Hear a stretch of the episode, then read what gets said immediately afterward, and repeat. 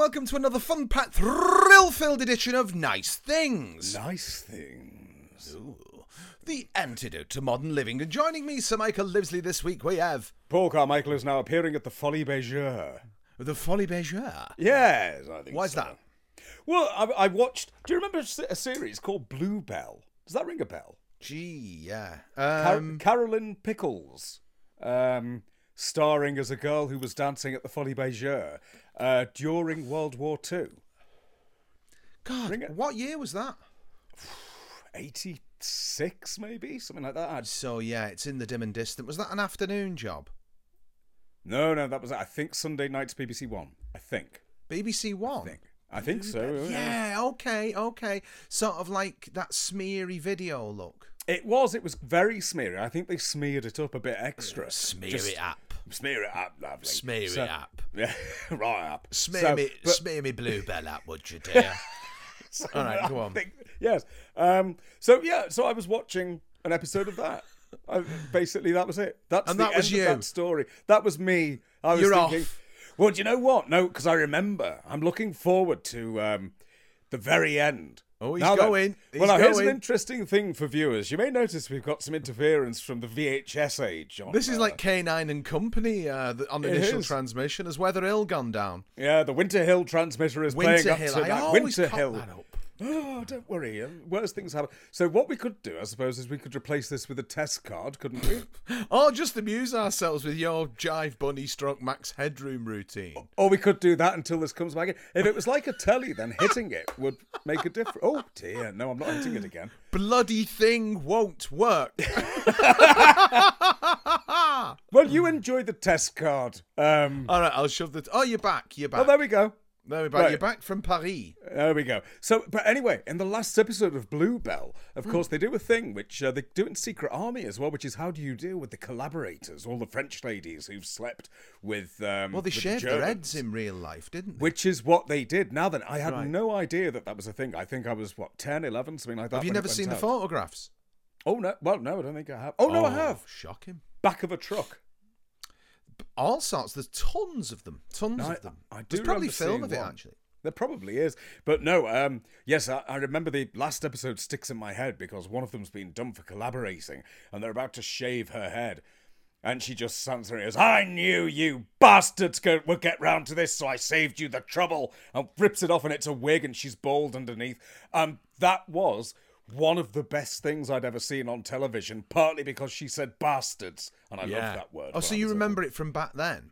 Oh, yeah, I remember it from back then. So I'm, yes, I'm starting to enjoy it again. Yes. Yes. One it's a episode a strange one, that isn't it? I mean, occupied country doing what you have to do to survive. I mean, it's it's sort of through the prism of history. Oh, Yeah. he's off. Max is back. There we go. Cue the cue the test card. You know, viewed from the prism of history, obviously we can see, you know, how evil and hideous the Nazis were. Hmm. Um, but when you sort of, I suppose, trying to just get through day to day, it's so good that. It's good, isn't it? It's, it's, it's a very good video effect. It's just the, the the sort of go of the vape and the puff of. It's brilliant, man. The, the, the sticking the vape in my mouth repeatedly is rather erotically charged, isn't it? It just looks like you look all the time. That Uh, oh, that was true enough. Yeah. So how would you cope? It's like Stock Aitken and Waterman video. but right now, how would you cope? How would you cope um, if if that had happened? I don't Uh, know, mate. Oh, really? I, I don't know. I mean, I like to think that I'd been, I would have been part of the resistance. Do you know what Mm. I mean? That's what I like to think. However, you know, However, you might have been knows? Who On your back saying ten francs, monsieur. Really well, yeah. Quite possible. I mean, I, I don't know. I like No. to think I would have done all the things that all the people we now regard as heroes would have done. Mm. Do you know what I mean? I like to think that I would have done. But Yes. I don't know. I don't No, know. I mean, do you know? Can you honestly say you know you'd be a hero? Oh, good God, absolutely not. I have no idea. I mean, I like to think I would be terribly secret army about it all, but I suspect I'd be much more a lower low, really. Um, That's the sort of war I prefer to think of. what, a lower low? Yeah. Which is where nobody got shot, ever. Well, no, apart from Renee's twin brother or whatever it was. Renee got Do you remember shot his twin brother. Yeah, that came in. That Um, twist. And the last line of that series, as he was lying there having been shot, was, "I'll say this. I will say this only once. My bum is on a thistle," which was end of series. Wonderful. Oh, I love that. Ah, ah yes, hello, hello. Well, tonight is Yes. uh, the Hancocks in colour, isn't it? That's that's going to be on. Eight o'clock, two-hour documentary, and then uh, the Hancocks in colour. Yeah, lovely. Uh, Clayton looking Hickman um, of Twitter has uh, been painstakingly restoring them. I don't. I, I think what's happened, um, and he'd be welcome to correct us if he hears this. I think what's happened is Clayton Hickman has done an awful lot of keyframes. Um, and then other people have done things around there. But I know that he was working on it throughout the summer, sweating. Remember the heat we had in summer? Yeah, yeah, yeah. And then he come November when it was suddenly that ghastly cold, he was still doing it even then. So this is a, a big project. But from what I understand, it looks remarkable. I've not seen any clips or anything I, yet. well, I, I've not. They don't appear to have put any out. There was a feature on Newsnight last night. I haven't seen it. oh, oh no, I haven't. But there was a feature on Newsnight about it last night. Obviously, not having a TV license, I haven't seen it. Well, good. Um, Um, yes, uh, yeah. but they used some. What did they call it? Either innovative or something software. Mm. So the the blurb about it is that whatever it is is kind of quite experimental. I mean, the Hmm. stills that we've seen look great. They look amazing. Um, have you seen the stills of the credits, the opening credits? Yeah, yeah, credits? yeah. I love the blue they've used. Is it the blue? I- no, blue's on the uh, tuba player. Or, That's right, uh, yeah. Euphonium, whatever. And then it's green, isn't it, on the credits? That's right. It's that lovely sort of like dark, murky 50s-y. lime green. Yeah, 50s green. Um, Yeah. So I'm looking forward to them. Apparently, they are, out of all of the Hancock run, the, the film recordings of those two episodes are pretty knackered. Um, more so than most others. So, mm, but so that was a big job for them. But they've been vid fired, so they look like video. Yeah, I think it's going to be stunning. Um, uh, I was reading somewhere somebody who has seen them who says, "Does putting them in color make them any funnier?" Yeah, bizarrely it does. So I don't know how. I am looking forwards to them. Now I shall be staying up extra late till eleven o'clock, well past my bedtime. Now, uh, we will uh, stall the Ovaltine tonight, Sid. We shall. Um, so yes, but I'm looking forward to that. it depends on your sort of your vibe, man, doesn't it? Mm-hmm. Really, as to whether the color improves it. Because I'm kind of, I don't know. I suppose, I suppose it's what I'm used to. I don't know till I've seen it. I mean, No, that's it. anything that, as we said previously, anything that unlocks the material, and the same with the Doctor Who stuff, or any of it. You know, Mm. Yeah. anything that unlocks the material for you know younger viewers, Mm-hmm. which isn't you know exactly true, is it? I mean, it'll unlock it for all ages, but Yeah. anything that does that, cool, bring it on. Oh, absolutely. I mean, I think what what I'm looking forwards to is that it might give you that feeling a little bit more as to what it was actually like to be in the studio, to be in Riverside when they shot it. Um, I think that that'll be quite special. And of course, they've had to guess a lot of the colours because there's no um, uh, black and white. Uh, there's no colour photographs rather um, from the recording, but nevertheless, I imagine uh, they've Yeah. done a good job. I know that the uh, the drink a pint of milk a day uh, poster is exact because they sourced the original and Yeah, were able to match the colours up. So yeah, that's tonight. I can't wait to see it. There's some great. Um, I found a Twitter account the other day. I'm trying to remember. Oh man, it's uh, it's the son of a writer on a lot of uh things like the professionals and stuff like that. That's Roger Marshall. Thank you, thank you. Yeah, and the stills that uh, is it Rodney Marshall? Rodney on Twitter? Marshall, that's it, Yes, yeah, Roger Marshall's son. The stills that he's putting on there, the color stuff from the Avengers. Am I correct? Or am I getting it mixed up with Brian no. Clemens' son? No, no, no. You're getting it. You're quite right here. Yeah. Oh man, It's stunning stuff to see those. Absolutely amazing. All these photos. It's just amazing. that's a, definitely a, an account worth following. It is. I think Rodney just to actually discover that there are still these things appearing. I mean, this week um, I put on on my Twitter um, some photos that were on a a random um, Facebook page for people who live somewhere in Wales. Now, oh, here's some pictures from uh, from my dad's work when they filmed the Doctor Who there, and it's all these pictures from the Green Death. Oh, they've been robbed. Them. Everyone's had them. Then Oh yes, absolutely. if absolutely. you put them out, absolutely got them out there. About 200 retweets. Everyone's had a look now, but it's also Right. because they're in pretty shoddy condition. So I'm hoping maybe maybe someone would like to try restoring them. That'd be nice. Well, Few you only need to run it through the AI now. It's it's it's scary. Oh no, no. A few people have tried that, and it comes out looking like a Picasso. I'm afraid. I these are knackered. These photos. Yes. So um, no. Apart from that, uh, uh, you, you know, as you pointed out before we started, I've Yeah, got right. That's that's good. I wanted to ask you about that sort of uh, head injury. mark of Cain that you Yes. have. Go on. What's happened? nothing exciting. Unfortunately, what's happened is I've got a very tense cat.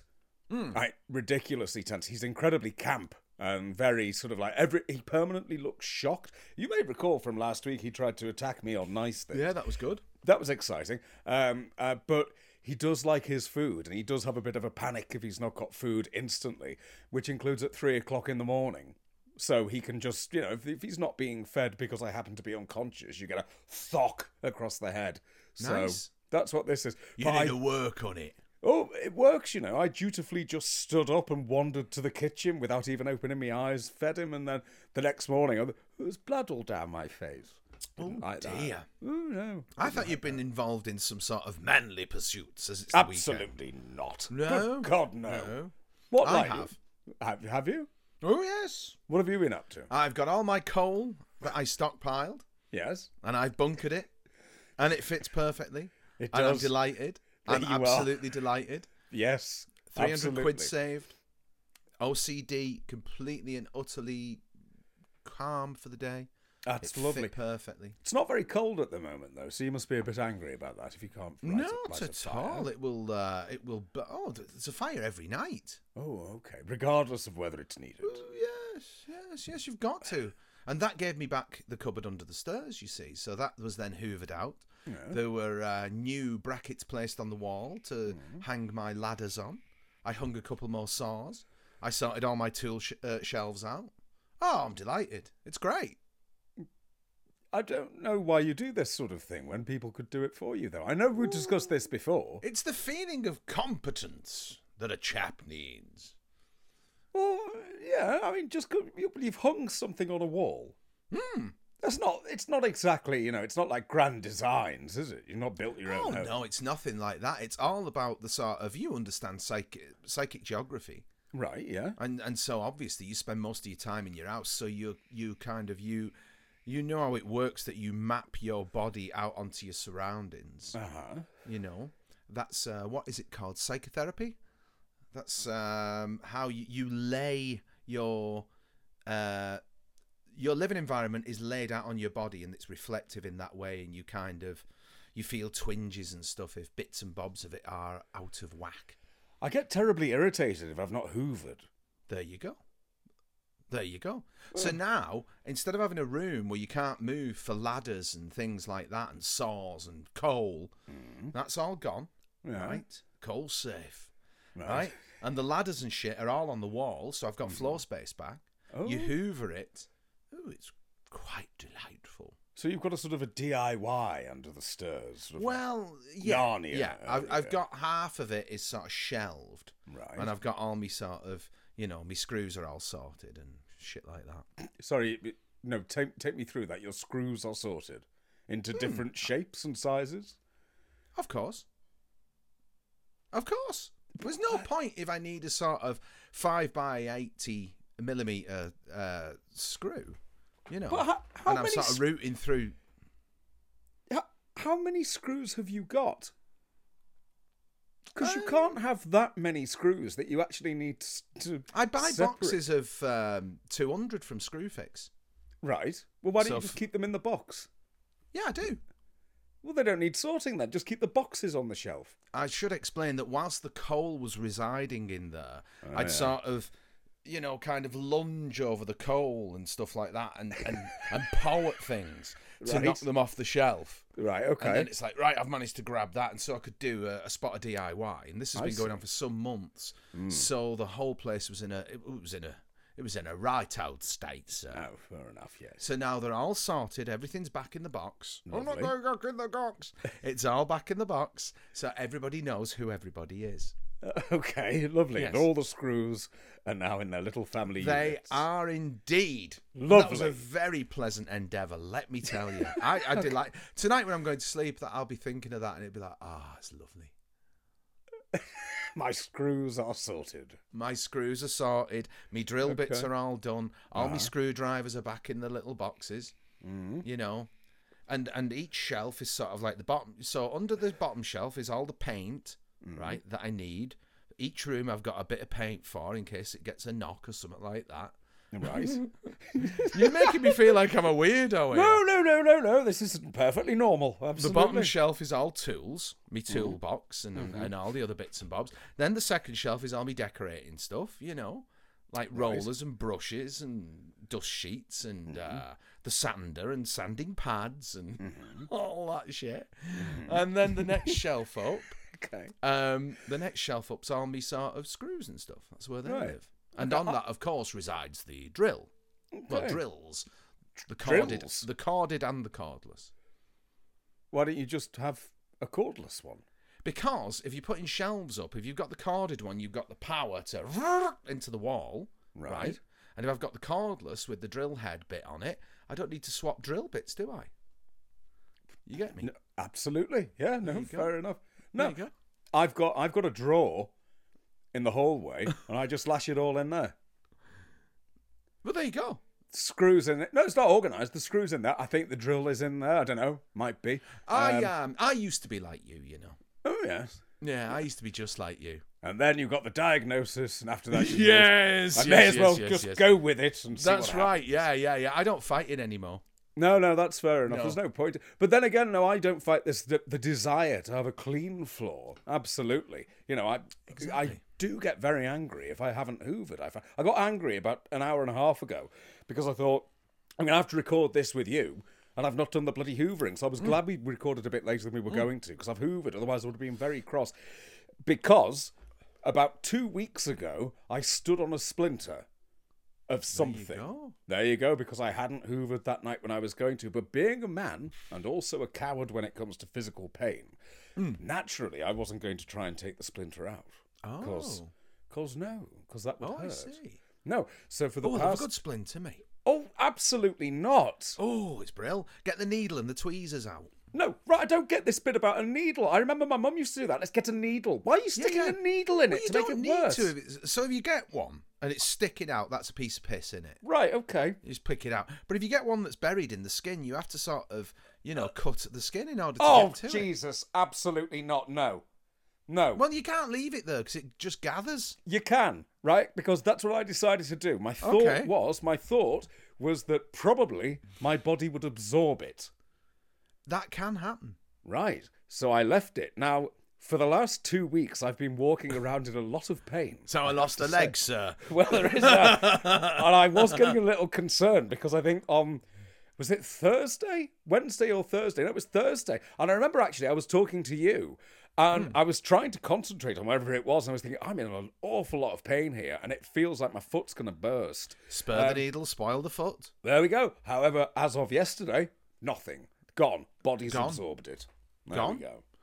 Well, there you go. There's a there's a lesson for us all in that story. And we will see that lesson next week when I'm not here because I'm having my leg amputated. Well, that's it. Yeah, because uh, you've got some toxin from whatever was in the splinter. yes. I don't know. My uh, my mum was very. Uh, as soon as a splin- splinter went in, it had to come out. Yeah, You know, just- they were like that, weren't they?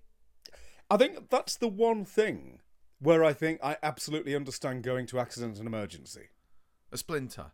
Yeah, because no, because I can't deal with that. It's little things like that. Ah, no, I can't deal with it. Small cuts. It makes it makes my legs go weird. Gives Small cuts between the fingers. Oh, hurt.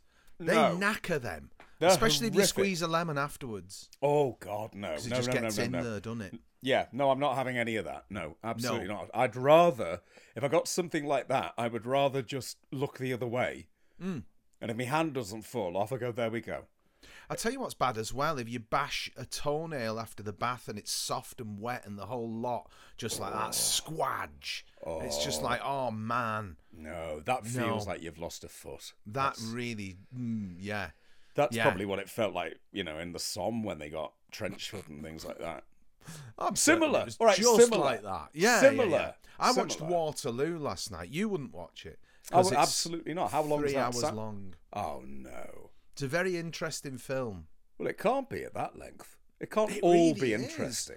Yeah, because it starts off, you know, Napoleon, right? Hmm. Well, I don't know too much about that period of history, really. Not the French bit. N- well, And so um, he was exiled when they brought Louis the 18th back. Hmm. Um, and then he came back with a thousand troops. Hmm. And so Louis the 18th dispatched the French army to meet him. Hmm. And he got there. you know, and the little guy was just like that, walked right up to the front line and said something. Hmm. And, uh, you know, the French army, he was like, fire! And none of them would fire. And then they were like, hooray, Napoleon's back oh. ballsy little guy. And then, of course, you know, the whole of Europe turned on him Yes. because he was kind of the Putin of his day. Uh huh. And they all joined forces and uh, had a big battle with him at Waterloo. No, absolutely. Now, here's the thing. That took you less than a minute to tell me. No, that's there's a lot fine. more to it than that, obviously. Yeah, there is a lot more to it than that, but that's the gist of it. There's some Does- lovely, lovely people you'd like lots in it. I'm sure there is. Has it got? Uh, has it got Patrick uh, Wymark? It's got Terence Alexander. Oh, I like him. Yeah, yes. he's good. Um, it's got. Well, you wouldn't like Christopher Plummer, I'm guessing. no, Rod Steiger? no. No. Sounds like someone who comes around to fix your boiler. No, Ah, right. Rod Steiger fixing your boiler. that's no. He's that's brilliant in it. do. Anyway, it's not for you. Eh, Absolutely not. No, I've been watching a lot of long. films lately. Well, I, I know, and I don't understand that. Uh, What's? Do you not have comfort things that you go back to time and again? Oh, had the ultimate this week. Go on. I've been saving it up. Yeah. Barry Lyndon. Oh.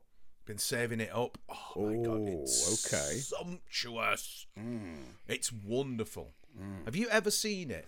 Absolutely not. Oh, what a shame you've never Now I know, it. right? I should, and I would probably enjoy it because it's Kubrick, isn't it? Hmm. Right. Yeah. And So it's I so would- innovative because he he wanted to film by candlelight. Mm. And this is why you've got Napoleon in 1970 and you've got Barry Lyndon in 1975. Uh-huh. You know, sort of about a similar period in history ish, Mm. uh, give or take uh, 60 years or so. Mm. Um, but Barry Lyndon, it, it's as the as the reviewer in the Guardian referred to it, every frame is painterly. Mm. So every frame looks like a painting of the. It just looks period, totally Mm. all of it. And so uh, he wanted to film by candlelight, and what he dis- what he realised was that, uh, or someone told him, Zeiss had made lenses, um, you know, for NASA to film in space. Mm. And he probably had a few lying round after faking the moon landings, Well, of probably, course. yeah. Um, so he could film by candlelight with these lenses Oh, okay. and it looks just stunning. I mean, Right. absolutely stunning. Is it? I will. I will take that recommendation. Leonard I'll give- Rossiter Oh, okay. Right now we're talking. as Captain. John Quin, Oh, okay. and he's an absolute bloody coward. It is Ross- so good. Rossiter's the best anyway. Well, so I'll give Kubrick that loved go. Rossiter, didn't he? Yeah, absolutely. Um, but uh, Q- I'll tell you something that I discovered this week, um, which which I love, um, is that Burgess wasn't keen on Kubrick at all. Right. Really wasn't keen on it because of course, On the man or the what he did with his work? well, both. Um, But largely, I, the- think I knew the latter. I think it's because of the withdrawal of A Clockwork Orange. You know, it was withdrawn from British distribution uh, in about, what, 72, 73, and it remained that way till he died in the late 90s, 97, 98. Um, and then um, Burgess wrote the play version of A Clockwork Orange. And right at the end of the play, as it's concluding, there's a lovely stage direction, which is a man, comma, Kubrick, comma, walks on with a trumpet. He plays a sumptuous version of Singing in the Rain. The characters kick him to death. Wow. Isn't no that brilliant? way. Yeah. That's, that's yeah. right on the very last minute of the play. Oh, just like, oh, I don't think you liked it Clockwork. Orange is so good. It's a brilliant, beautiful film. And I don't see how else you could make that book work than the way that it was done. I don't see how you could because It's it's just stunning. it's a difficult old book. I mean, I love Burgess's work. It's like um I think his last piece, his last book was called Byrne, B Y R N E.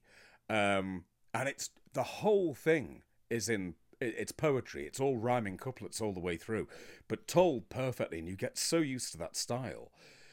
But when you look at Clockwork Orange, the book's written in Nadsat. So to be able to translate that and make something visual of it, I think that's you know that's a hell of a skill. I think Every scene is film. iconic. It is. when When, did you it. first? When did you first see it? Because it was banned for so Well, long. there's a therein lies a story. Oh, go on. So when I was doing my A levels, they took us for um, a, a day. We went to the Corner House in Manchester to see the uh, Central Station, I think they're called, Mm. exhibition. The Yeah. guys who designed all the Happy Mondays covers and mm. stuff like that. Um, and we went there, and then they took us for a wander around Manchester. And we went to Affleck's Palace, and mm. in the basement of Affleck's Palace, I don't know if you remember this, but you could get lots of uh, bootlegs, videos, records, all that business, you know. And what they had in there was they had like VHS tapes. One was a Clockwork Orange, things like the Texas Chainsaw Massacre, all these films that were banned you could go Yeah. and buy. Yeah. So, unbeknown to me, well, unbeknown to any of us, one of our party, can't remember his name, he'd been shoving them all down his jacket. Right, so he'd nicked himself a clockwork orange and he'd nicked himself all this business. Um, and then as we went out, Affleck's Palace not being, you know, Tesco or Asda or something like that, there were like a couple of enormous men waiting at the exit of the place. And it was just like, all right, lads, where's the videos? And we were all like that. "Uh, I beg your pardon. And it was just like, you know, um, none of us had anything. And this little guy was, I remember him just being bright red, like going bright red. You know, you wouldn't have known apart from him being so red. He was like a pillar box. Because I don't know, what's that mechanism? Embarrassment, isn't it? Oh, yeah, absolutely, yeah. Shame, whatever. Yeah.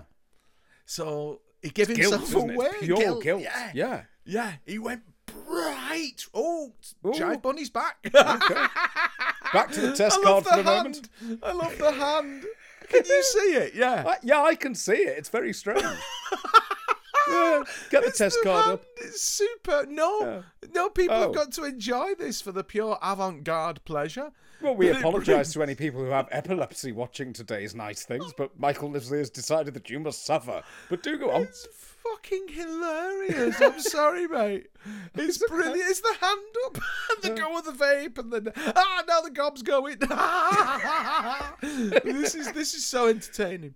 Um, Spike Milligan would have loved this. Um, anyway, yeah. So he went bright red, and they just went straight in for him and said, "Where's the videos?" And although he was bright red, he would not admit to anything. And in the end, he opened his coat and gave them all their stuff back. And our tutors who were like the most laid back guys, lovely guys, you know, I still I'm happy to say I'm still friends with them, you know. Yeah. Um but um Dave Harrington and uh, Roger Appleton, you know, they were just like they weren't angry or anything, but they were just like, Oh fucking hell. Do you know what I mean? No, you know. Um so it was it was it, that, so anyway we got back to college and then within the week it was like right let's show you this then Oh. Here's a clockwork orange. Seeing as you wanted to see it so much, that's that's what they were like. You know what I mean? That's Yeah. no punishment. Here's the film. No, absolutely. And I didn't see it. I saw it in ninety. I saw it in ninety seven. But On Channel Four shot. Four shot. no, no, no, no, no. Um, I saw it. Well, no, hang on. Well, late ninety six, early ninety seven. It was just before the ban was lifted, and there was a shop in Camden that was selling copies of it. And again, it was one of those shops where you could pick up other things as well. And I was working at Live at the time, and so myself and a few of the lads from Liverpool had gone down for a night out to the Ministry of Sound. Had a Nicked jolly few copies. Ooh, well, it wasn't quite that. No, we just went in and we bought a few copies, but then the train back to Liverpool wasn't for about another six hours or so. And we'd been up all night, so okay, so what's going to happen there? So we went and sat off in a kids' play park for a while, and my mate Brett decided he'd skin up a massive spliff. Fair enough. Couple of minutes later, two chaps are walking past having a stroll, and one of them looks over, hearing a scouse voice or two, and he comes over and he goes, You all right, lads? And Brett just went, Yeah, mate, just having a spliff. And the bloke went, That's great. Metropolitan Police. No.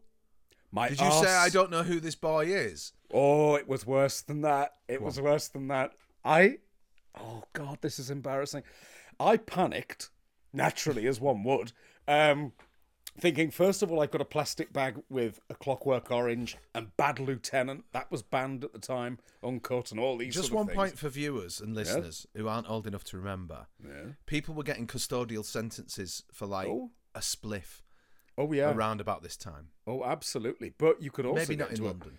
but you could get into a lot of trouble for owning Clockwork Orange as well, because of course it Oh, was. right, okay. It was banned. So uh, anyway, so they immediately start searching everybody, uh, and I I willingly sort of parted my arms like Christ, and then I looked at this officer in the eyes and I said, "Do you want me to take my trousers down?" Brilliant. I know. what did he say? He just looked at me and he paused and he went, No. anyway, Brett I'm got imagining off. Ronald Villiers as the as the um, policeman. Yeah, yeah, that's the sort of. Oh, they they they were old school. They were old school with the Mm. Yeah. Cockney accent. Yeah, and, yeah, yeah. Oh, as far as I was concerned, I was dead. That was it. Oh, But yeah. uh, yeah, I I was I was fine. Brett, however, had a cavity search. No, not Oh, there in the park though. Obviously. Not in the park. No, he was hauled down to the station. Um, and we, we just made for Euston. time. Yeah, we just made for Euston. And uh, but Have then, you seen Brett since? um, I haven't uh, seen him since about 1998. I have to admit, but uh, So you've not- not seen him since that day. Not really. No, no. So he Love- could still be getting searched now. Even now, 20 what 25 years later, That he might that clockwork orange is up here somewhere, Sarge. Yes, absolutely. So, oh yeah, but then when I finally saw it, my God! Now there's a film I can watch. You know, there's Ah. one of the one of the five films that's worth watching. Beautiful. Patrick Absolutely. Magee in it as well. I mean, he turns up um, in Barry Lyndon. Hmm.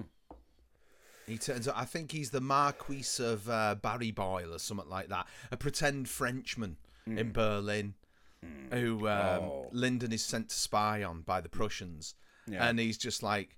The voiceover's by Michael Hordern as well in Barry Lyndon. Oh. And Hordern does this great bit there where he's just like, well, after four years in captivity, faced with somebody, you know, one of his old countrymen, he did what. Anyway, and he's like, he admits, Lyndon, he's like, look, I'm an Irishman, I'm here to spy on you, and this, that, and the other. Mm. And so they form a little alliance then. Oh, it's so good, that film, though, mate. But Oh, well- Patrick Magee Yeah.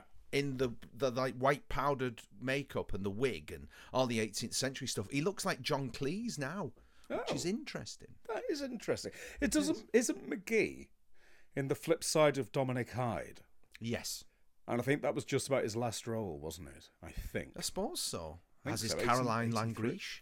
Oh, Cool. y- Yes, please. Oh, Uh, very happy with that one. But Yes. um, yes, no, I should give that. So is that your go-to comfort? that's Sort of- lovely. I'd save that Mm. because you. I, I put it on once and I was like, not what. I just put it on and I wasn't watching it, and within 10 minutes I was just into it. It's Mm.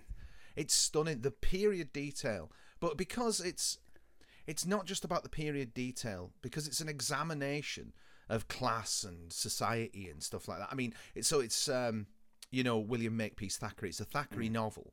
Uh, well, it was sort of written in bits, but then combined as a, a novel. Yeah.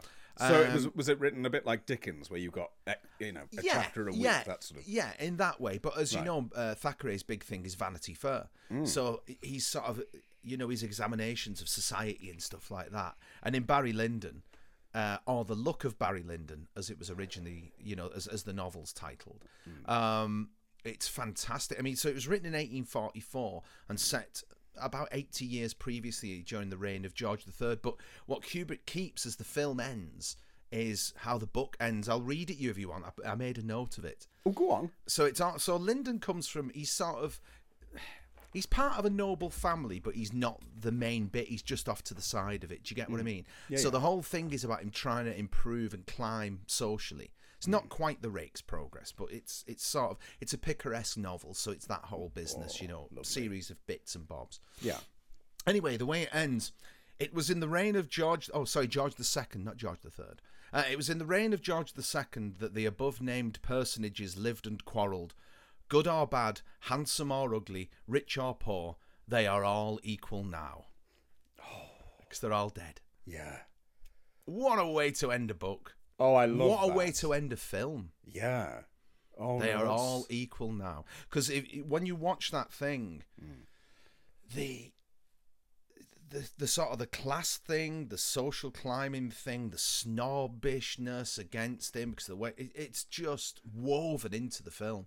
Mm. It's fantastic. But again, it's it's a very much sort of it's emotions that we can still relate to, of course. Yeah, totally. So you know, it's it's got that lovely connection with us. Years, hundreds of years later. Yeah, and it was Yeah. made in 1975. Before, you know, I know we often say the end of the House of Eliott or whichever it is in um, 91. Is it? 92, everyth- 92, 92 is is sort of the cut off point, but it is. But the the real cut off point is like 1975, 76. It is. It is Hmm. really. Well, it's interesting, isn't it? Because, of course, 1975 76, after that, we get sky high inflation and budgets and TV suddenly drop through the floor and you can Mm-hmm. Yeah. really see them, you know, in terms of the sets and everything. They stopped making the Hillman Imp. Oh, Cortina Mark IV introduced. oh, no. Hinchcliffe leaves Doctor Who. There you go. And all Sid of a sudden, James dies. there you go. The Last Carry On. It's all there. Harold Wilson resigns. All there. Mm. Uh, in December, you've got what a fucking rotter. You've got Oh. the pistols on Bill Grundy. You see, it's all the signs are all there. The Likely Lads film is the is the one that perfectly just gets the peak of all that. Wakeman Mm. left, yes, in '76. Kevin Keegan left Liverpool. The signs are all there. They are. They are. It's interesting, isn't it? But all of a sudden, there is that very definite sort of shift. I, Hmm. I, I suspect a lot of it is to do with with cash. Sadly, Yeah, well, that, he probably went to Hamburg, Kevin Keegan, because of cash.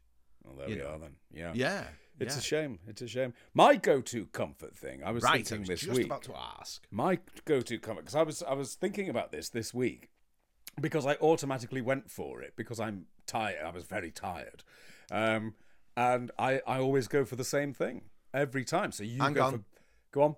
Can I have a go at predicting it? You can. Seeds of Death? Oh shit. Was it? That's all right. I'm sorry if I stole your thunder, but That's I, one of I them. love your consistency. Right, that's one of them. Okay, the Okay. Seeds of death is beautiful. Right, hmm. that's lovely, and that can just go on. But I love And- the reason why it's your comfort thing. which is what? Well, I mean, don't you want to tell the boys and girls? No, no, no. I think, isn't it because your granddad bought it you? It's exactly it. Yeah, That's It's got lovely. that. That's That's, a what it lovely is. reason. That to me, that's Christmas 1986. Mm.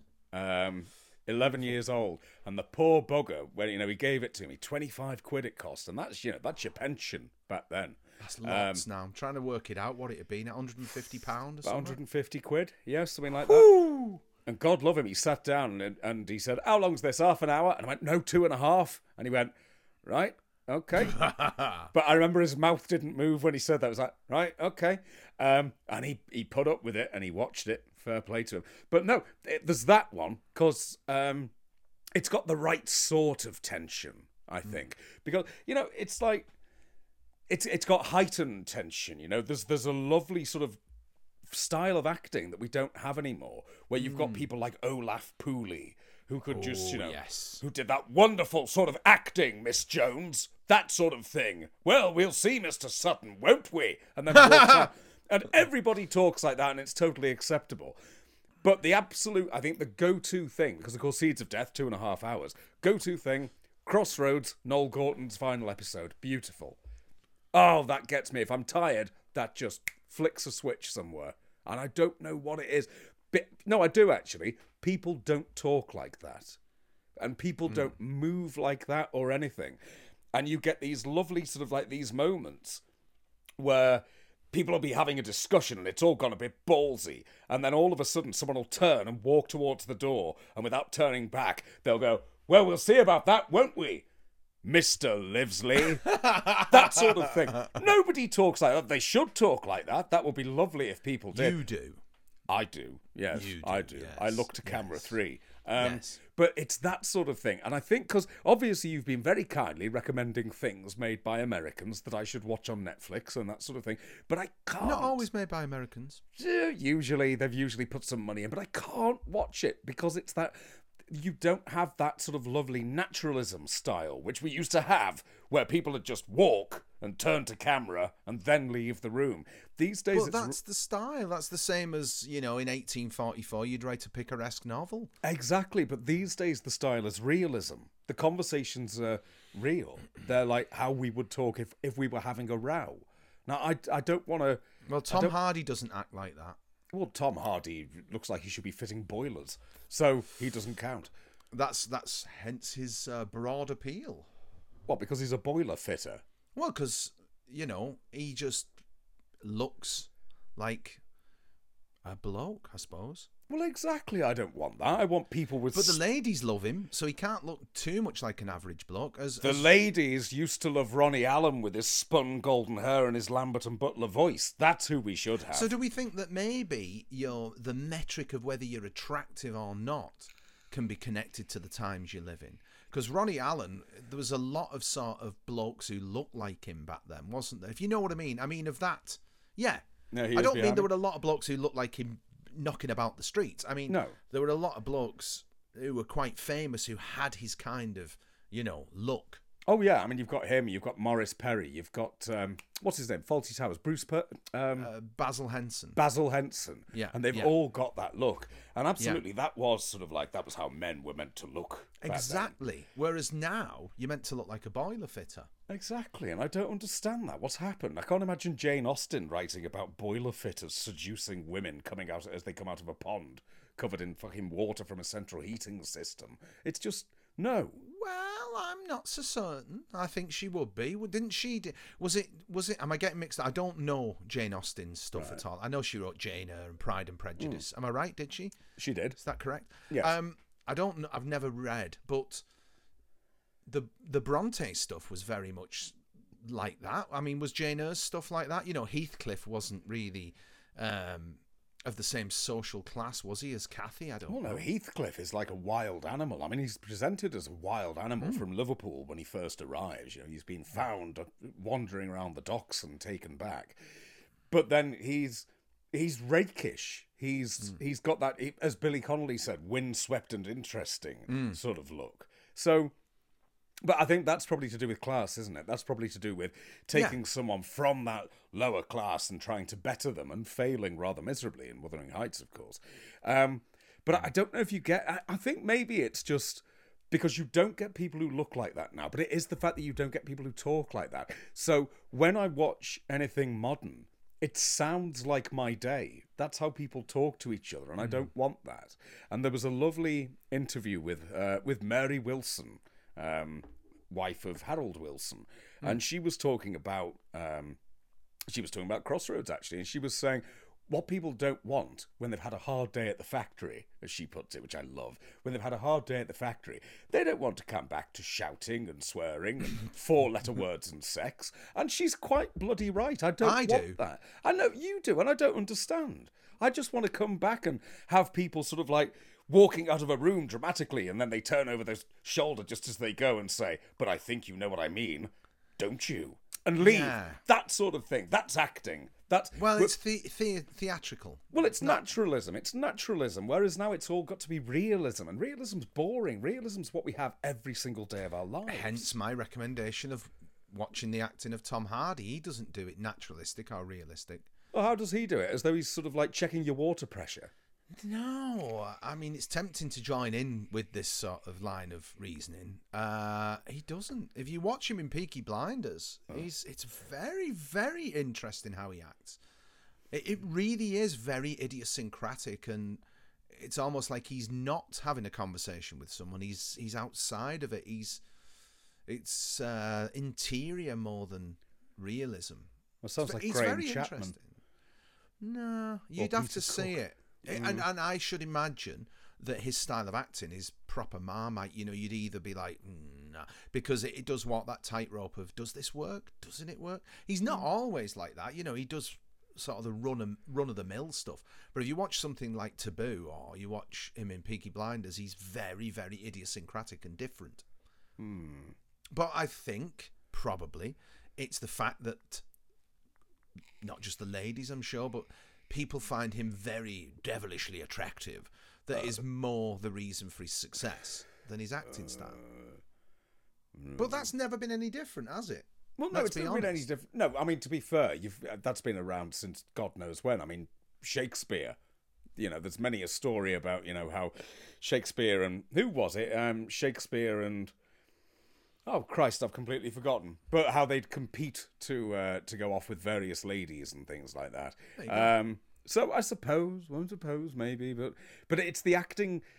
It's the, it's just the the start. Maybe it's the writing and the directing and the performance and the way they come together. all those things and, and all the stuff you go on about the the technical differences in how it's made. But that's the thing because it doesn't feel like every day. It doesn't feel like I'm going to run into these people in the street shouting and having a proper row. Mm-hmm. You know, I like a I like a row, which just feels like you know a well rehearsed row. Oh, that's a beautiful thing. Yeah. I love that. But Well, you know, you should enjoy the films of Sidney Lumet then. I've now hang on. What have I seen? Have you seen The Hill? Yes, um, that's Patrick McGoohan, isn't it? He's in there. No, no, no. You're thinking of Hell Drivers. No, no, no. Uh, who's in the hill then? Sean in- Connery, Yes. Stanley Baker, Roy Kinnear, Has it definitely got not got Michael McGoohan? Bryant. Right, it's a black and white. Yeah, yeah. I have seen it. I have seen it's it for a long a time. military prison. Yeah, that's right. No, I've seen it a long time ago. Mm, well, I must have another look at that. Brilliant film. Have you seen The Ruling Class? No, I haven't. You must see The Ruling Class. Um, uh, I'm trying to think of his name. I watched the film this week. Medak. It's uh, either Sydney or Stanley Medak. Let me just have a quick look on online. I know of uh, a Peter. Peter Madak. Peter, you're quite correct. Yeah. Uh, the uh, Ghost of Peter Sellers. oh, now. He directed The Ruling Class as well. Right. Okay. Yes, Peter Medak or Medak. Right, I'm not entirely certain.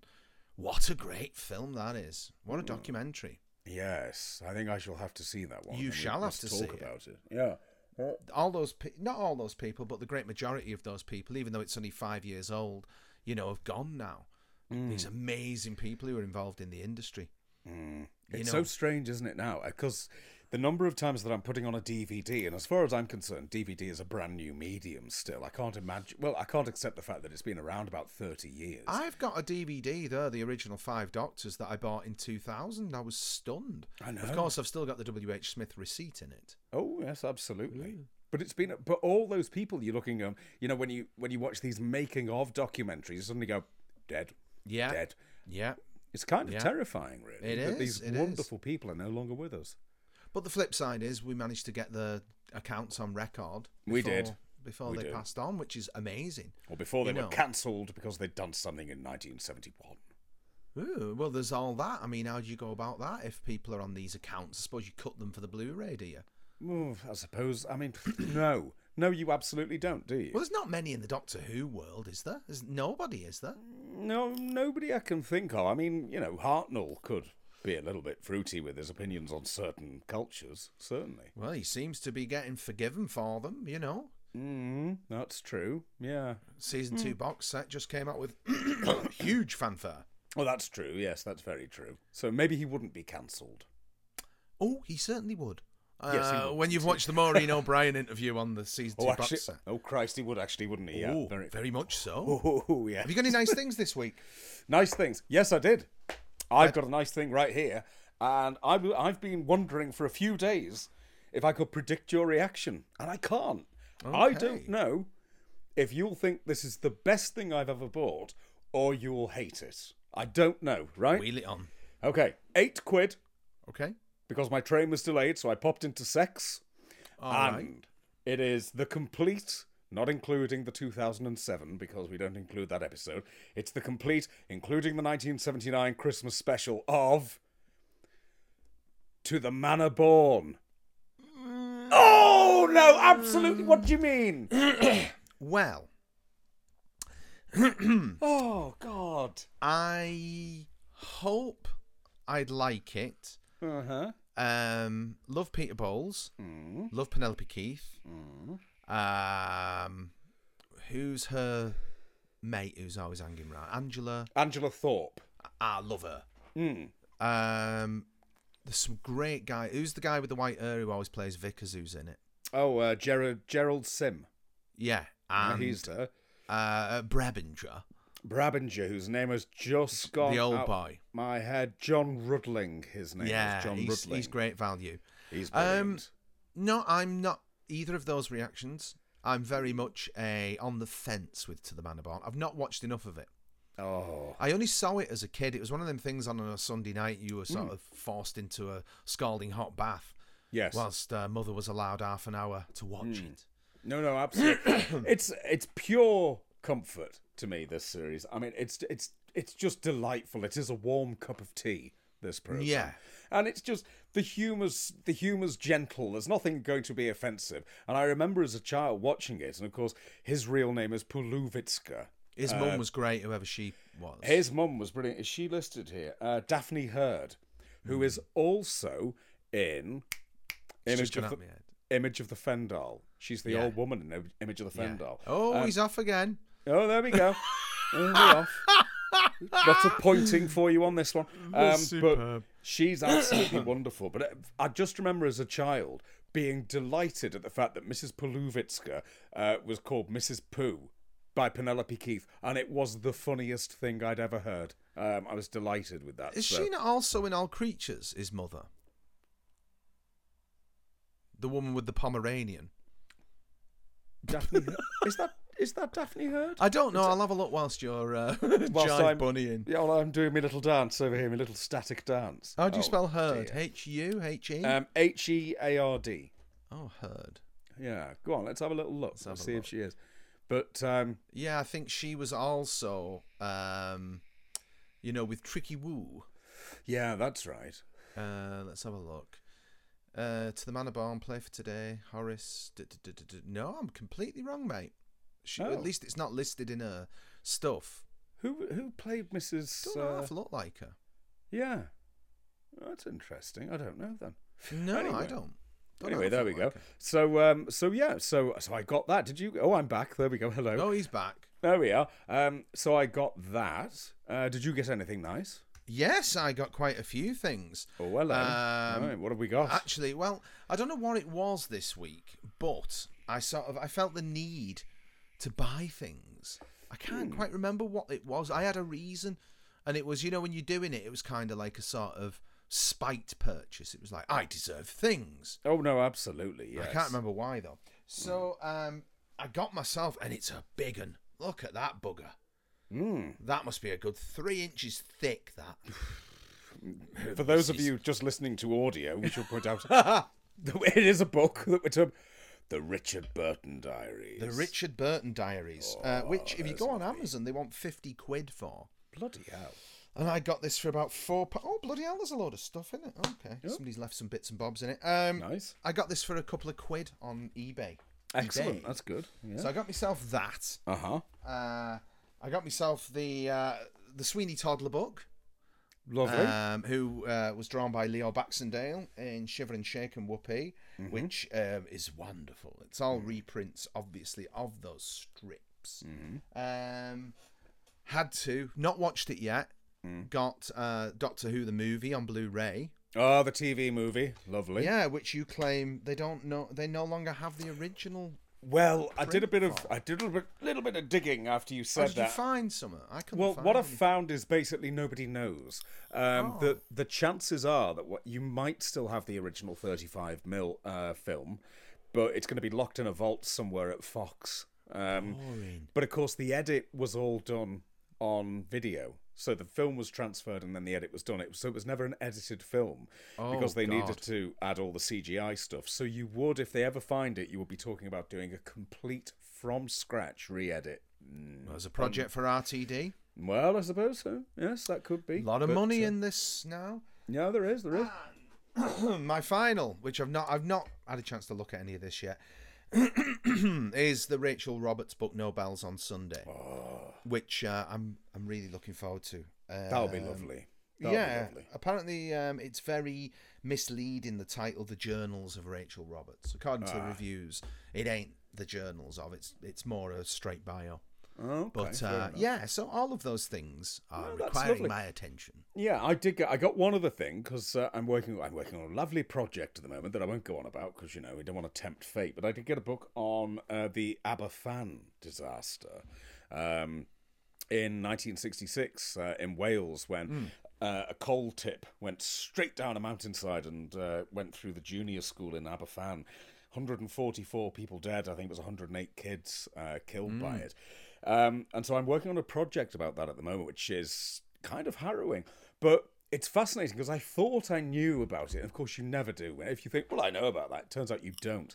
Um, and just the level of corruption that was going on is is staggering really you know we're talking about a disaster where they knew it was going to happen 3 years before this disaster people were writing to the coal board and saying that bloody thing is going to collapse at any point and it did previously and they did nothing about it and then eventually it did.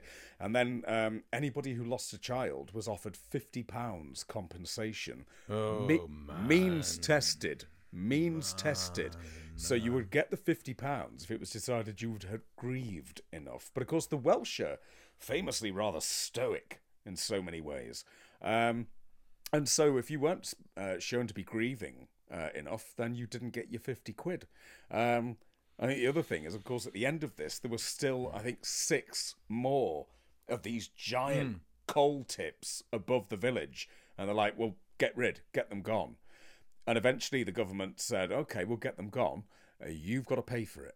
So the people had had this disaster relief fund set up, and they were told, right, you give a 150 grand, please, and we'll get rid. So it's fascinating to read about. It's horrible to read about, but um, one of those things which I'm feeling a bit, feeling a little bit driven on. I think really. Have you ever heard about the kid who had the premonition about it happening? No. Yeah, I remember reading that story years ago. So one of the kids who died in it, she had a premonition, the time it was going to happen, the date, everything. Oh, blimey. Yeah, yeah, yeah. It's one of those stories about you know precognition, Yeah. And Oh, that's that's uh, that's one of the most compelling ones. This uh, young girl had the dream, and she was like begging her mum not to send her th- to school that day. Oh my god. Yeah, I hadn't heard of that. at all. I shall look into that though. But yeah. uh, have a look at that. yeah, but no, it's absolutely it's fascinating to look into because, like I say, I thought I knew quite a bit about it, and then you suddenly go, bloody hell, I don't know anything about this, and it's horrifying what you don't know. I mean, the event itself was awful, but when you start going into the stuff that that's not really spoken about, my God, you understand why the village is still rather cross. I think so. I'm getting into all that. Yes. So there we go. Yeah, lovely things there. Um, Something that isn't a lovely thing is something you brought to my attention this week. Yes, yes. I think uh, what what was it in the Telegraph or the It was in the Telegraph. yes, and it's uh, subject very close to your heart. I'll I'll let you tell the boys and girls all about this because I didn't so- read the article because it's behind a paywall. Rightio. So, um, oh, I, I found a little thing, by the way, for paywalls. I'll send you the Oh, link. Well, I'll put the link on. Twitter, actually, and you can just put anything into it, as you pass the paywall. Um, let me just scroll back. So, uh, Michael was very kind to send me uh, this uh, incredibly annoying. Um, after you told me about the school named after Sir Francis Drake that has to change its name, apparently. Yes. Um, which is this. Here we go. William Shakespeare's tale of a king splitting up his realm between his daughters, King Lear, um, eh, depicted as a strategy of divide and rule that was the core of empire, according to the latest talk in a series aiming to decolonize the bard's work. Okay, all right. That's uh, that's a lot to unpack. Let's unpack it slowly, shall we? Mm, please. do. So, well, we could start with the basics. The whole Okay. sort of decolonizing. Why? Why? Why do we have to take things out to include things? Why can't we say that there's all of this work out there from other cultures? Bring it in. The more, the merrier. I don't understand. It's not like we've we've got no space for an author. Bring more in. Surely that's the best thing to do here. I would have thought. Yeah. Um, but what the article is basically saying is that King Lear is about the core of empire. But it's not, is it? I mean, Well, it, it, li- it literally can't be. not when it was written and not when it was set. Well, this is the and this is where I find myself getting jolly cross with this sort of thing because the empire, I mean, the empire only really is beginning at the end of the 16th century, isn't it? Um, eh, late 16th century, and you're establishing trading posts. That's all it is. Shakespeare wouldn't have known anything about an empire. But then you've got to go back before then, because of course King Lear, because he wrote it in 1606. But the original play, King Lear, spelt slightly differently, that comes out in 1594. So we're stepping further back, so less knowledge of empire. then let's go right back. We've got to go right back to Geoffrey of Monmouth uh, with the history of the kings of Britain, who is the first person to write the story of King Lear, claiming that uh, this actually took place in the 8th century. Um, that's 1136 when that's published. And claiming that Lear's around in the 8th century. Apparently, you know, well, I mean, Rome is being established, but we don't even have a Roman Empire when this is actually Are you all talking coming 8th century to the fore. BC Um, or something? no, no, we're That's- talking 8th, 8th century AD. He's talking about. Well, the Roman Empire. thing. No, no, eighth century fell. BC. Sorry, um, but we've we've got to take what Geoffrey says with a pinch of salt because he does say that uh, Britain was founded by the Trojans. Probably not. I don't know. You know, there is some argument for that. Go on. Yeah, I, I've read something in the past about that. It's to do with the Welsh language and its similarity to which script is it now? Um, oh, who was King Solomon? Where was that? Um, Isn't it Syria or something? Yeah. I want Yeah, to say some- Persia, but if I say Persia, I'll get closed down or whatever. yes, they you will. Yes, Yeah. yes, yes. Then So it's- Persia. Don't care bollocks to it. Anyway, Yeah. go, go, go on. Um, so there's some similarity with script and stuff like that, Mm. and there are a few other things about the Trojan thing Well, because is the world was a lot smaller than we imagine it. Mm. You know, people think, don't they, that people didn't travel back then. Oh God, of course they they did constantly. That's Yeah. the thing. So Yeah, it's not yeah. it's not at all impossible. I mean, we say it just because there's no actual discovered definite evidence yet doesn't mean that at all. But Mm. we've got King Lear with the story dating back to 1136, and what gets my tits here so much is that they say it's about empire. That's so boring because what it's about, it's about man versus nature. It's about dementia. It's about aging. It's about being a shit dad. It's all these different things. So to it's about empire. Well, one, it can't be, and two, that would be very, very boring if it were. Hmm. These people were writing about the human condition. There's no need to boil it down to your little obsession at the moment, which won't be the same obsession in 10 or 15 years anyway. It just won't be because things move on so quickly. I hmm. find it. I find it so irritating that idea. I do find that whole idea that in some way we've got to get rid of these people and replace them. I find that infuriating. No, give me more people. Don't take these hmm. ones away. Just add to the pile. That's hmm. fine. You can do that. But we don't need to look for we don't need to look for insult which seems to be i think that's what's happening with shakespeare people are determined to be outraged we've got to be angry archaeologists. exactly and that annoys me Well, so you that know your Shakespeare. Mm. So if you say it's not, then I'll go with that. it literally can't be It's not what came across to me watching the Olivier one. It, it literally can't be. It's it can't be about empire. It can't be about the British Empire because there wasn't one. That's like and there you may as wasn't well. one for a playwright to even sort of contextualize through our story in the same way. Didn't you say Macbeth was done in order to? Flatter King James. Yeah. That's the reason that that exists is basically to kiss King James's ass. So but there was just- no one to appease with a story that was a thinly veiled descriptor of empire. No, absolutely not. But this is where you always get these. It's like it's like the people who go Othello. That's about race. It's not. It's not. Shakespeare wouldn't have been so bland. I mean, that's why Iago is lovely. Right at the end of the play, he's he has that, and I can't remember it word for word, but it- when he basically says, "I suppose you want to know why I did it. I won't ever speak about a word again." and that's it. You don't know. Except that we know that Othello shagged his missus. That's justification right there. It doesn't need to be about race. Iago's a tit, so he will throw insults, you know, about his look, about his lips, about all those things. But ultimately, to go, he hates them because of this. No, that's a, that's a current that's a current obsession that we have mm. Why do we have to decide these people must have thought just like us? They were thinking about other things. Shakespeare was thinking about the human condition. He was aging himself. He's only 10 years away from death when he wrote King Lear. So that's what he's thinking about his legacy, his children, and the fact that very soon his faculties are going to go. There's no need to make it about empire. Load of crap. Annoyed me that terribly, as you know. Yeah, yeah, I do know. Um, Iago is. Um, doesn't Robert Stevens say he's the best character in Othello? Yes. Yeah. And he Yeah. is, isn't he? Because the baddie's always the best one to play. I don't know Othello whatsoever. I'm I'm really sorry. I'm only feeling my way through Shakespeare because of you. Oh, I don't I don't know a great deal about him. Othello's beautiful. I mean, King work. Lear is King Lear is just like mm, chef's kiss. Oh, of watch that. Oh, watch the Olivier one. the Olivier version. Absolutely. I know. I don't think you'd be able to find a full version of the Olivier Othello these days. To be fair. No, I should not imagine you would. No. But I'll watch anything with Diana Riggin, Oh God. especially Absolutely. um, Diana in her forties. Mm. when Was she in a she's- uh, Hedda Gabler time? Yeah. Well, that's the thing. She's Hedda Gabler. She does that in the same year she does this, Hmm. or three years earlier, maybe. I can't think which. And she looks ten years younger. It's just how do you even do that? Just amazing. It's it's her eyes. She does it with her eyes. Mm.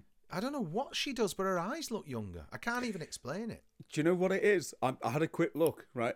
In Hedda, she uses her eyes and they are big, wide Hmm. eyes. But when she's playing in King Lear, she narrows the eyes down and she just goes, she just slits them. That's all that she has to do. But it changes the shape of her face beautifully. Um, yeah, she's a, an amazing chameleon. Absolutely stunning. Yeah. Remarkable, remarkable stuff. Yeah. So um, anyway, so I got jolly cross about all that, and I think you need to stop it at once. But then again, I was getting cross with people on Facebook the other day because someone on some bloody remember old telly, you know those bloody groups, Oh, Spangles and Space Hoppers. all that posted a picture of Till Death Us Do Part with, oh, you can't show that these days, and there's me going, it's on tonight at nine o'clock. Why don't you know this? If you actually care, why don't you know it's on? Did you I say hate- that? Yes, I did. And? Got told to F off. Hmm. Rude. Reported them. Strong arm, Strong arm! Strong arms back. He's back. I'm not having any of that. Absolutely not. Well, there's plenty for strong arm to chew on. There's an awful lot these days, isn't There's there? an awful lot. Hmm. I must I must have a look at um in sickness and in health. I keep wanting to have a watch of that. It's a fascinating one, that Hmm. one, because um, first series, I mean, Dandy Nichols is not well at all in the wheelchair. Um, and I think by about episode five, she's basically just sat there with about three lines and Warren Mitchell's just talking Yeah. all the way through. Yeah.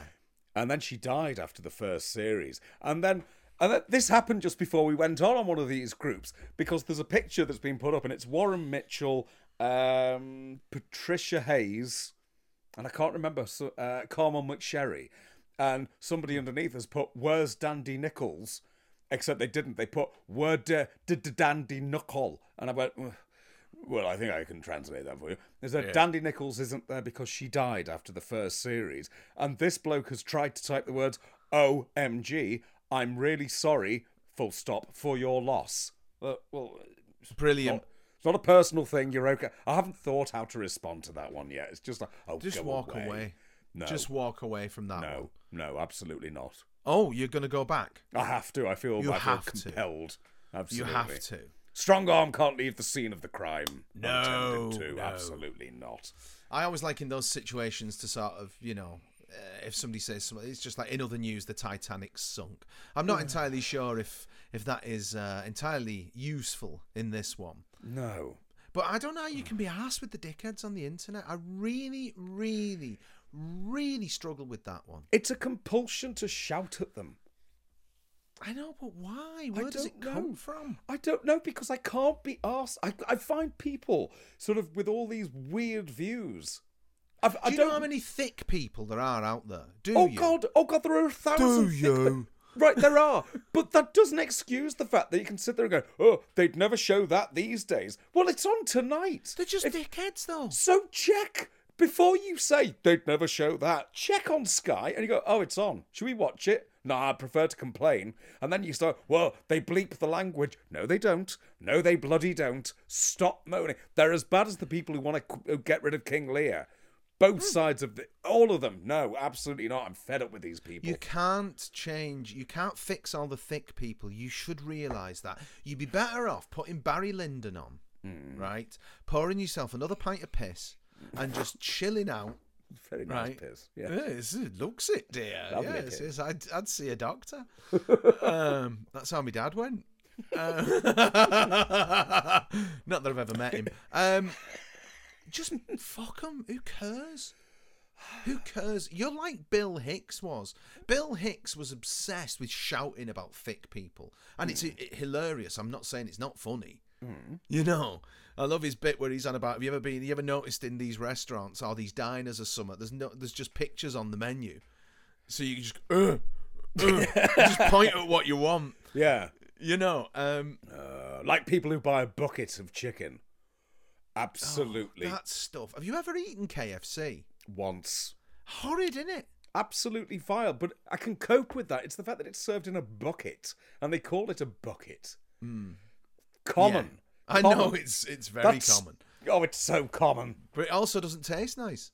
It doesn't taste nice at all. It tastes No. uh, know, like the melted down hush puppies. It's disgusting. Yeah, it's horrible stuff. Ugh. Yeah. No, don't, I don't want any of this sort of thing in my life. So I don't know why I confront it because I find it I find it offensive on every level. I find the people who are saying, "Oh, I can't have Shakespeare because I've made a thing up." No, I find the people who go, "Oh, the BBC won't show that now. They've just released it on DVD, mate. They would show it." It's just they won't show it because nobody watches repeats of old sitcoms in 4 3. Buy the DVD if you're that arsed. I hmm. find them equally offensive. I, do, I don't know. I think I just need to live on a small island away from everybody. All you have to do is just log off. It doesn't matter. I know it doesn't, but it does at the same time. Does it? Why no, does it? no, it doesn't. It doesn't matter. It doesn't actually matter. No. It's a, but it's grossly offensive. Yeah. Don't you find Offends you? No, I don't it- care. that that doesn't offend you? No, I don't care. These people are coming. They will come for you, and at some point they will go, "Oh, we don't like Vivian Stanshall. Who's who's? Oh, there's somebody called Michael Livesley who's done a stage play. Out he goes. Out You'll he be goes. gone. Yeah, You'll be yeah, gone yeah. next. And in which case, I will have deserved it, won't I? yeah, that's true. Actually, I will have deserved it because I sort of, you know, shouted my adoration from the rooftops. yes. I don't know. I don't really care, to be quite honest with you. I spent, I served my apprenticeships before social media on forums, such Oh, as the. Mausoleum Club and all that stuff. And I used to, oh, I had to win the point in those arguments. And they were people who knew what they were talking about. Mm. You know what I mean? But why don't you feel the need now? What's changed? I don't know. I think, I don't know. I don't drink anymore, so there's that. Right. I think that alcohol could have played quite a role in right. Well, yeah, I don't drink internet. anymore apart from piss, Apart- obviously. but just the odd pint of piss. well, pint. But Yes. I, I, mm, mm, no, I, I am glad you do it. I'm glad you do it. I feel I have to. Well, you keep me up to date with that. You educated me about Andrew Tate this week. Oh, I wouldn't know all about that if you hadn't educated me. oh, that he's common. he is. He's just common. That's the thing that I find most offensive. He's common. and rich. Common, yeah, rich through being common. Somebody who's actually says, "Hey, do you want to know how I got rich? Send me fifty quid and I'll tell you." And people go, "Oh, all right then." What you?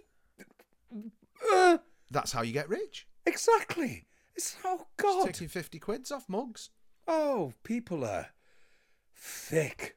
Have you gone after any of his uh, acolytes or whatever they call them? Oh, a couple of them, but the trouble is that they all try to impersonate his speech patterns, and Oh. then, but that's just too easy because you try and sort of you have a little go at them, and they immediately go, "Uh, "Don't care," and they block you. They're no fun. They're no you fun. need. Sorry. No, I'm just going to say they don't like him that much, do they? Because they don't defend him. Who- As soon as you go, well, hang on a moment, what about this? They go, "Uh, block. Fannies. Absolute fannies. I think your world would be far, far more enjoyable if it was just. I think you should settle down to put Waterloo on, or Barry Lyndon, or maybe uh, Guy Ritchie's latest, The Gentleman. It's a great No, film. no. and just chill out for the night. Well, I might do that with To the Manor Born.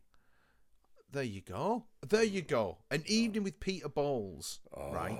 As it just resets everything. Imagine if that was on at the theatre and even Ah. with Peter Bowles. No, don't.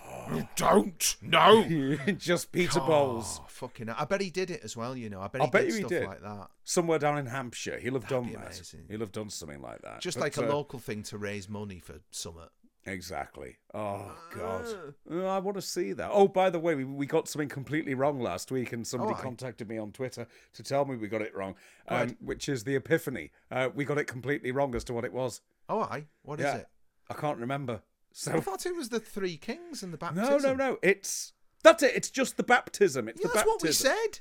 Well, no, this person said we didn't. No, if you go and listen back to it, the person who said we were wrong, I said Mm-hmm. it's the baptism of Christ. You sure? Absolutely. Right, I shall be having words on this one. Right, Strong arm needs to get involved here. Oh, corruption. Find the clip, dear. This is corruption, I think. Yes, I did right. read somewhat since that it was about the three kings or something, and I thought that's what you were going to say. He was going to, oh, she was going to say it was the three kings. But as far as I know, as I said during the episode, it's Mm-hmm. the baptism of Christ. Oh, well, there we are. Yeah. Who did it? I don't know. Oh, Maybe the three kings. Maybe they I've did. no idea. Maybe, Maybe they did. maybe, maybe Bless, they did. blessed him with uh, Frankenstein. Yes. Brr, Gold, Frankenstein, and Gurr. um, but yeah, I've had a little Christmas anyway, as the uh, Orthodox Church call it, with Oh, my uh, little treats for Yeah, myself. have absolutely fully deserved. Oh, I got a record as well. Ah. Which, yeah, I got a little record, um, which is the Bell Orchestre. I love them. I Hmm. genuinely little. Uh, they're they're from Montreal, um, and there's I think there's seven of them playing a variety of instruments, Hmm. and they do this lovely thing where they just improvise for about four hours and cut the record from the impro. Um, and they did one in lockdown when they were stuck in Hamburg after couldn't get a flight back. I think I heard that one. oh, it's I beautiful think you, stuff. I think you played it me. I think I did, yeah, where they just oh they just took a separate room in a big house in Hamburg and they just jammed for hours while they were locked down and they cut a record from that. Um, and so now they've just released uh, I love the title Recording a Tape The Colour of the Light. I mean really that's a pretentious I love the title. cover. Oh, the artwork is absolutely stunning, isn't it? Absolutely Yeah. beautiful. Lovely nice. record. Um, there, it's all on YouTube, uh, on the official channel, I should say. So it's the Bell Orchestre, which is uh, B E L L O R C H E S T R E, like orchestre. Um, well worth a listen. Absolutely beautiful. I need to. I need to hear more. I need to get some new music as well. Mm. That's something I need to address because I've been buying a lot of old stuff lately. Mm. Um, and for someone who said we didn't mention the show in London. Oh yes. we didn't say what it was and where. it was. Yeah, we didn't say what it was, where it was, all that sort of stuff. Yeah, it's coming up. Yes. So it's the Vivian Stanshall 80th birthday party at the Union Chapel, Islington, on the 23rd of March, up. Uh-huh. and that's being promoted by AGMP. So I think if you go to agmp.co.uk, you'll be able to find tickets and Yes. things there, and it'll be a, a lot of work. I It'll mean, be a- it'll be a great night. It'll be an awful lot of work, though, won't it? But you know what? If you pop down, then we'll be there. What more Hmm. yes, could you want? yes, what more that's could you right. want? Yes, yes. Yeah, um, uh, it'll be fun. I think it will be. Yeah. Yeah. like you say, an exhausting lot of work, but a lot of fun. And I'm Yeah, certain yeah. we'll be talking about this on Twitter, which you can find us at Nice Things Show, and I'm there at Paul Carmichael V. My colleague is there as at Michael Livesley. Um, and obviously, as we always say, if you wouldn't mind popping onto iTunes, yeah, uh, Yes. give us a, a little review because if you give us five stars, the algorithm know, um, tells people to listen. Yeah, something. Can like Al that. Gore dance? Give it a bloody good go. Algorithms it is. There you go. That's what we want. Yes, yes. Well, before we leave, I think it's gonna it, it bears reading again because mm. it's so delightful. Go on. There we go. Okay. It was in the reign of George II that the above named personages lived and quarrelled. Good or bad, handsome or ugly, rich or poor, they are all equal now. A man dressed as Kubrick enters the stage, and everyone kicks him to death. and we hope you have a lovely week at home and enjoyed whatever that was. And yep. until the next time, a goodbye. Bye bye.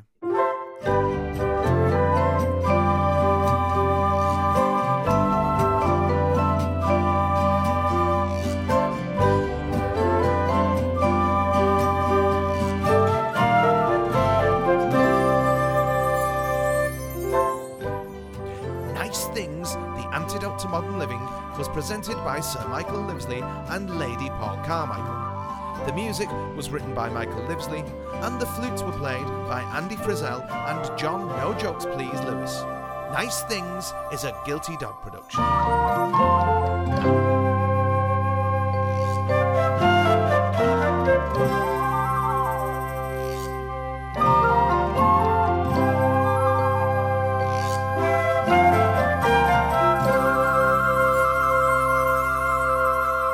things.